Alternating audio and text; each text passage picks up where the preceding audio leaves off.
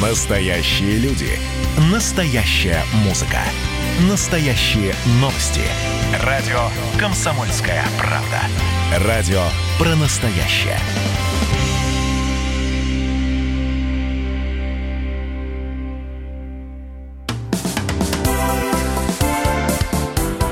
Друзья Сибры. Точки сближения. Здравствуйте, меня зовут Екатерина Шевцова, и вы слушаете программу «Друзья Сибры». Наша программа о том, что связывает Россию и Беларусь, что общего у наших народов.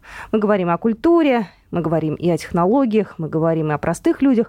И вот сегодня у нас в студии Валерий Чумаков, ответственный секретарь журнала «Союзное государство». Валерий, здравствуй. Добрый день. И мы поговорим, что общего у жителей Карелии и у белорусов. У Синёвкой, да. Да. Просто сложилось так, что мы э, вместе с Валерием э, съездили в замечательную поездку в пресс-тур по Карелии и узнали для себя в том числе много нового. Казалось бы, мы занимаемся российско-белорусской тематикой не первый день уже, мы знаем все. Ну, уже практически, да, почти что 10 лет. Да. Ну, я чуть поменьше, и узнаем для себя совершенно новые вещи.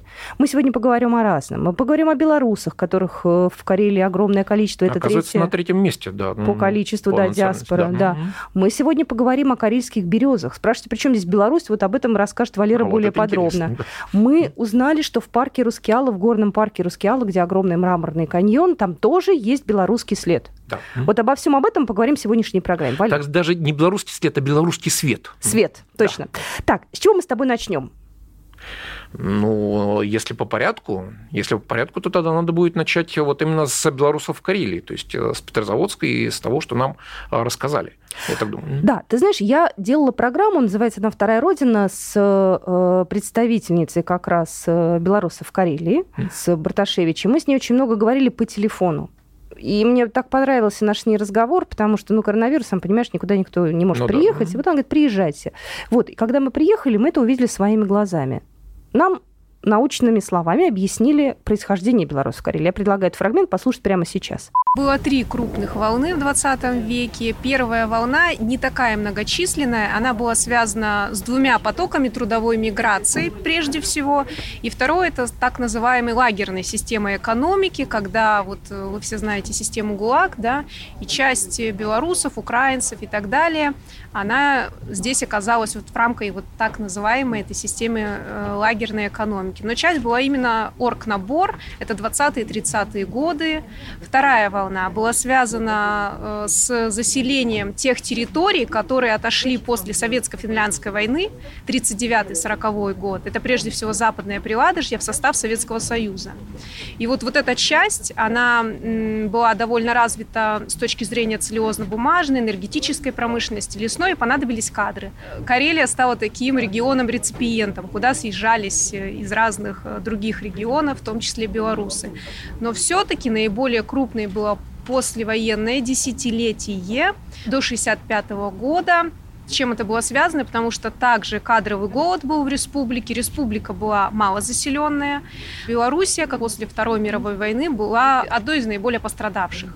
Вот, соответственно, была система оргнабора, и э, вот на перепись населения 1959 года доля белорусов в республике Карелия составляла 11%. То есть это вот самый пик был их численности. После 65 года постепенно стало убывать, но тем не менее они продолжали пребывать вот таким знаковым и интересным а, моментом незначительного повышения численности была экологическая катастрофа на Чернобыльской АЭС, когда в 80-х годах стали отправлять сюда детей – Э, на некоторое время, или целые семьи перебирались. Ну, то есть вот это вот все уже становилось возможным благодаря сформировавшейся системе производственных связей и дружеских связей.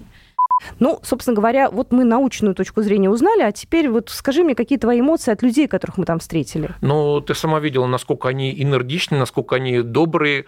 А, в общем-то, белорусский характер, э, помноженный на карельскую вот эту суровость, как-то стал еще более добрым, мне кажется, и доброжелательным. Ты помнишь, да, когда э, вот этот вот Барташевич при встрече с нашей группой, это, извините, у меня достаточно большая была группа, 29 человек, да почти три десятка, то причем из-за вот этого коронавируса, к сожалению, сожалению, белорусов в нашей группе был только один человек, вот, а все остальные были россияне, многие из которых даже вообще в Беларуси не были никогда. И вот, вот этот вот Барташевич, когда она все нам рассказывала, и она все время волновалась, что вы же, наверное, голодные, да? Подойдите к столу, покушать. Мы говорим, да нет, мы сыты, мы хорошие. И она говорит, говорит, говорит, потом что-то рассказывает, опять, опять успокаивает, говорит, и чувствует, что у нее тревога такая, ну нет, ну вы же, вы же голодные, ну давайте покушайте. И вот у них там вот эти вот эколитки и э, знаменитые, да, белорусские, и драники мы там э, увидели чисто карельские. Ну, в общем, все было так, как принято в Беларуси. Да, Радушно, да. вкусно, душевно, да. душевно и с песнями. Для нас э, выступал ансамбль, дуэт, и вот фрагмент этого выступления мы тоже очень бы хотели вам сейчас поставить, потому что на нас это произвело неизгладимое впечатление по эмоциям, по энергетике и вообще. Я, кстати, я Э, пожалел, что я вовремя не включил э, запись на смартфоне, потому что, в общем-то, мне кажется, что если выложить вот этот вот дуэт куда-нибудь э, в YouTube, это сорвет огромное количество лайков. А лайков этого. много, потому что я как раз выкладывала Выложила, на своей да? страничке, да, прямую трансляцию. Это действительно было удивительно. Кусочек песни послушаем. Где ты шерева была, где ты волочилася, усю ночь волочилася, пояс примачилася. Ой, по горе примачилася,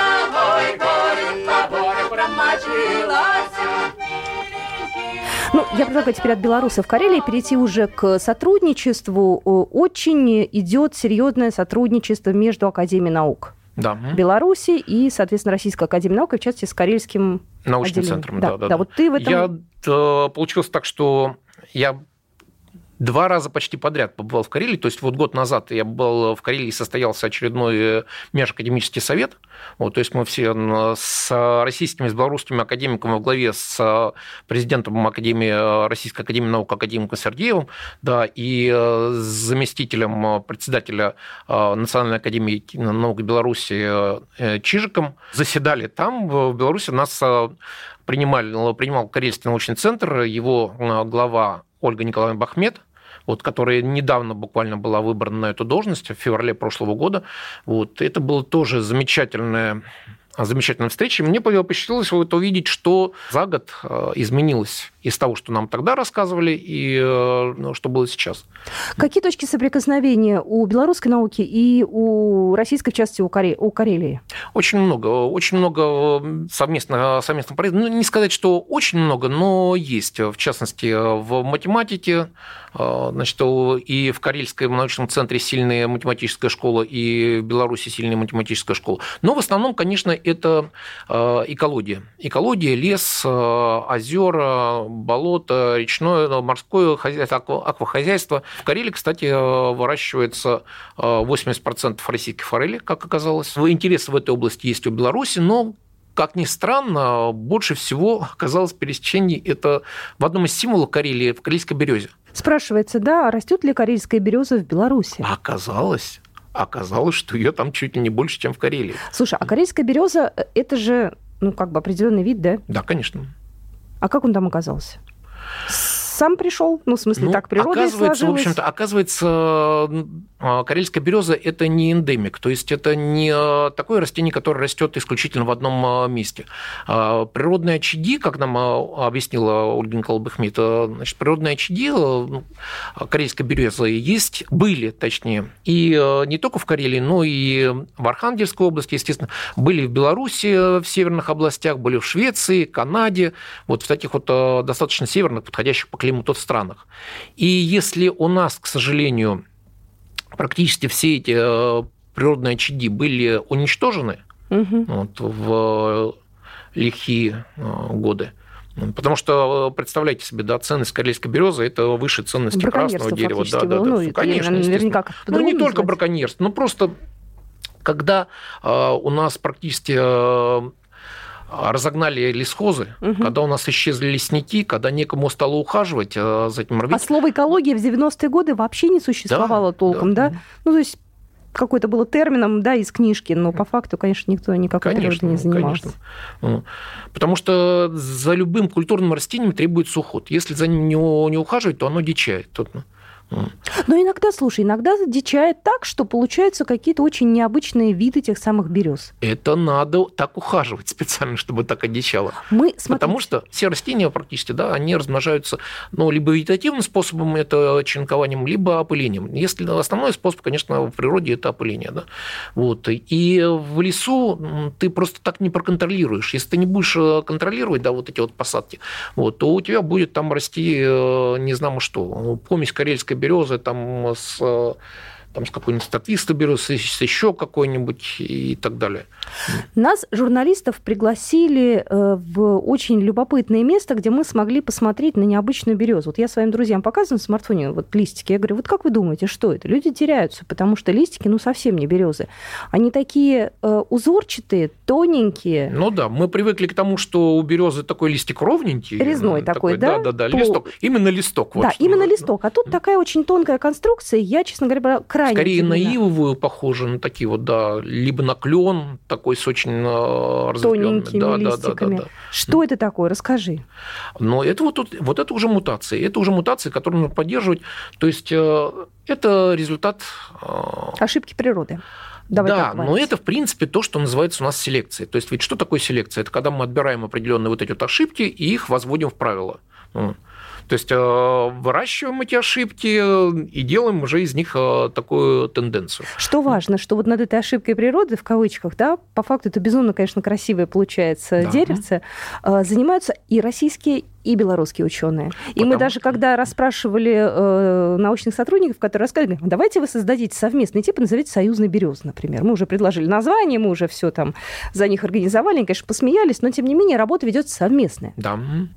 Еще раз напомню, вы слушаете программу «Друзья Сибры. Точки сближения», где мы говорим о российско-белорусском сотрудничестве, мы говорим о нашем визите в Карелию, о пресс-туре в Карелию. В нашей студии Валерий Чумаков, ответственный секретарь журнала «Союзное государство», и я Екатерина Шевцова. «Друзья Сибры. Точки сближения».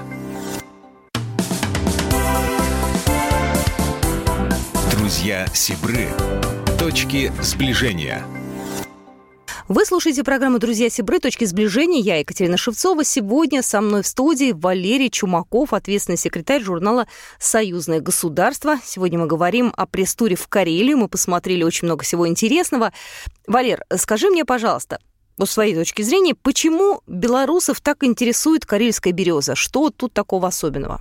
Беларусь, э, ну, в отличие от России, удалось сохранить вот эти вот э, природные очаги карельской березы.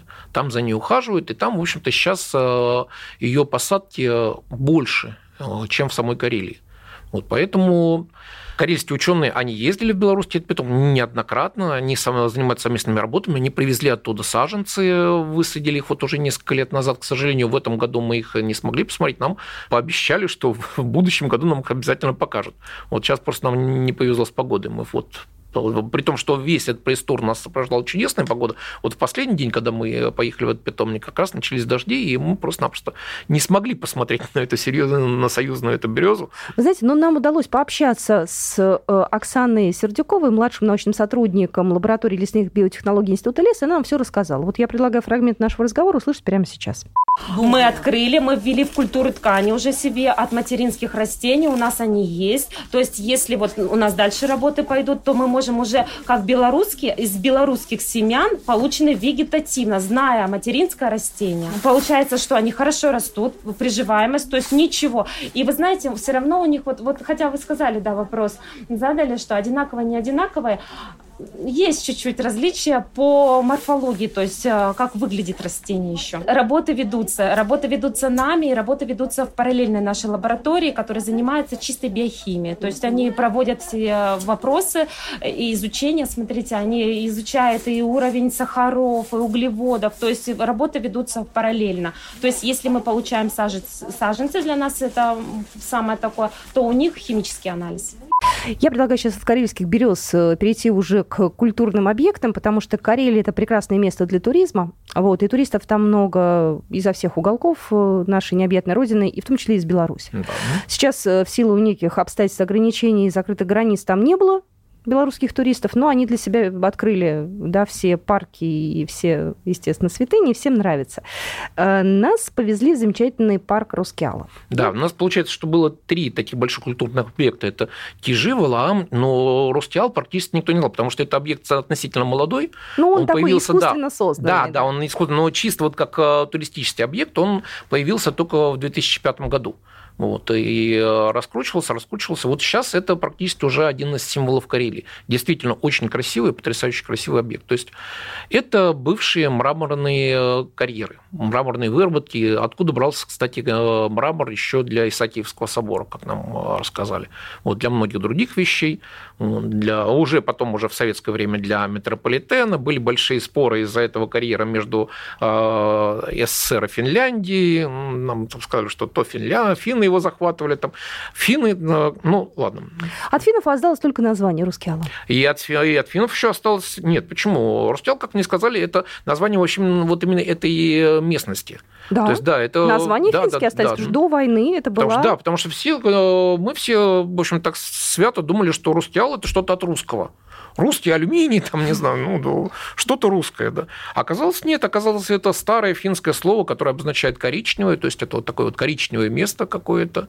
А сказали, что коричневое – это от того, что там вроде бы были залежи тоже э, меди, вот, она, соответственно, такого красно-коричневого цвета, вот, вот так вот. Ну и финны еще что оставили, они когда этот карьер разрабатывали, они задели водные э, горизонты, и, в общем-то, от них этот карьер затопило. Осталось вот. безумно красивое озеро, да. в том числе, кстати, и подземное. Тут мы уже подходим к нашему сотрудничеству российско-белорусскому, да? Я об этом тоже узнала с огромным удивлением. И ты, я думаю, тоже конечно, об этом не знал, конечно. да? В подземном таком красивом городе. Да, идешь, он очень красиво освещен. Да, потому очень. что, конечно, если бы мы шли в, пол, в полной темноте, да, по этим штольням не было бы такого ощущения. А он подсвечен разноцветными э, фонариками. все это по воде расходится. Это под водой. Под водой, да. Ну вот когда вот свет, вот эти вот цветовые дорожки бегут по воде, вот эта вот мелкая такая водяная рябь, и все это сверкает, это создается почти просто волшебное ощущение действительно такого какого-то подземного царства, такого и вот это подземное царство помогали создавать э, белорусские Белорусы, специалисты. Да, да. Мы пообщались э, с заместителем генерального директора ООО э, «Колмас Карелия». Олег Анатольевич Бакум, он нам все рассказал. Каким образом белорусы и будет ли продолжаться сотрудничество? Очень активное участие принимали. Первая модель использования подземного пространства была сделана немецкими нашими партнерами компании Гермтек. Э, но работают в ней выходцы из э, бывшего Советского Союза, это в основном украинцы, белорусы, плюс там, ну, понятно, немцы, хорват один есть. Вот. И вот они первые предложили использовать подземное пространство именно как экскурсионные машины. Был сделан проект, а непосредственно изготавливались сами светильники в Бресте. Здесь специфика подземного пространства в чем? Что, во-первых, должна быть слаботочная вся электрика, так как большая влажность, перепады температуры, 220 вольт, тем более 380, да, ну, категорически нельзя делать. Вот. А у этой компании, у обоих компаний есть огромный опыт э, именно э, в оборудовании подземных пространств. Олег Анатольевич Бакум был только что у нас в эфире, заместитель генерального директора ООО «Колмас Карелия». Тот человек, который как раз отвечает за парк Рускеала. Ну вот, знаешь, так интересно, белорусы были везде. Губернатор Карелии, Парфенчиков, да, да. он сказал, что у меня тоже белорусские корни. И мы их еще встречали, белорусов тоже, когда... Вот, вот в Рустяле мы идем, нас же ну, повели экскурсии, да, и я смотрю на бейджике нашего экскурсовода, вот, характерная фамилия Адамович. Я ее спрашиваю, скажите, пожалуйста, а вы, случайно, не из Беларуси? Она говорит, нет, я не из Беларуси, но муж у меня из Беларуси, вот, и э, дети у меня из Беларуси. Вот, я говорю, то есть он, говорю, к вам приехал сюда? Она, нет, говорит, это я к нему сюда приехала. А он, он оказывается, живет. Да, да, да. Он оказывается потомок вот этой вот, вот третьей волны переселенцев, про которую нам э, говорила Юля в начале. То есть его э, родители переехали в Беларусь как раз вот в 50-е годы угу. э, на волне вот этого вот послевоенного восстановления России. Вот они, э, им понравились вот эти агитационные материалы, что тут дома дают, что тут землю дают, там все, да, э, все великолепно. Они приехали и, э, и вот именно остались здесь, здесь жить. Здесь уже родили э, сына, он, значит, по-прежнему считает себя белорусом, знает э, белорусский язык. Они э, с детьми э, иногда ездят в Беларусь к своим родственникам. Вот, вот, то есть такие вот совершенно неожиданные пересечения. Вообще очень интересно, белорусы так органично в карельский климат, вписались, в карельское да. общество вписались, не было абсолютно ощущения, что они чужие. Только Даже... знаешь, что вот я не заметил, Нету сала в карельских магазинах. Мы спрашивали, вот я прошу прощения, что я да, опять вспоминаю про какое-то питание, но... Слушай, про питание там невозможно не вспоминать. Да, да, да, да. да. Нет сала, и белорусы говорят, что мы сало, мы вот разговаривали в разных местах, говорят, что мы сало привозим с родины.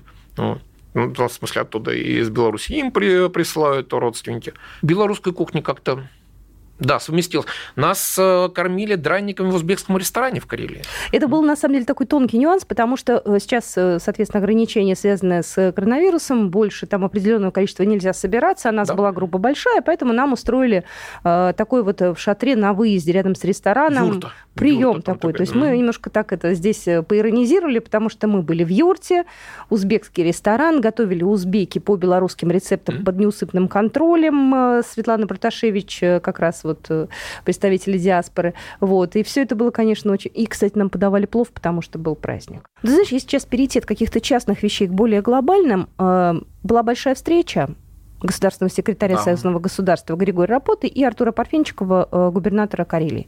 И ты знаешь, что важно, решили такие бытовые вопросы, поднимали, как то авиасообщение. Ведь это же тогда решит глобальный вопрос туризма. Люди тогда Конечно. смогут прилетать, садиться в Беларуси и прилетать э, в Петрозаводск спокойно и на не самолете. Не только авиа, сообщение. Вот много было разговоров как раз про вот этот новый перспективный союзный магистраль? проект, да, магистраль. Ну, кстати, Валер, Карелия достаточно активно высказала свое желание принять участие в этом проекте, в проекте высокоскоростной э, магистрали. Э, на встрече с государственным секретарем Союзного государства Григорием Рапотой Артур Парфенчиков так вот прямо об этом и сказал. Конечно, нам в любом случае интересна эта стройка, потому что Карелия, север Европы, я бы хотел сказать так правильно, э, конечно, мы богаты очень э, качественным строительным материалом, камнем, щебнем, причем использование этого материала э, при строительстве дорог очень серьезно улучшает и качество, и сроки использования вот этих дорог. Поэтому для нас любая большая стройка рядом с Карелией, дорожная стройка, конечно, это определенный дополнительный импульс развития нашей горнодобывающей отрасли. Мы считаем, что потенциал еще не до, не до конца используется, потому что, еще раз, вот, абсолютно уверен, э, наш материал должен в определенных, так сказать, технологиях, там, верхних слоях использоваться э, обязательно, потому что это значительно улучшает качество того же дорожного строительства. Ну и, конечно, транспортная инфраструктура сама по себе, э, мы, конечно, заинтересованы.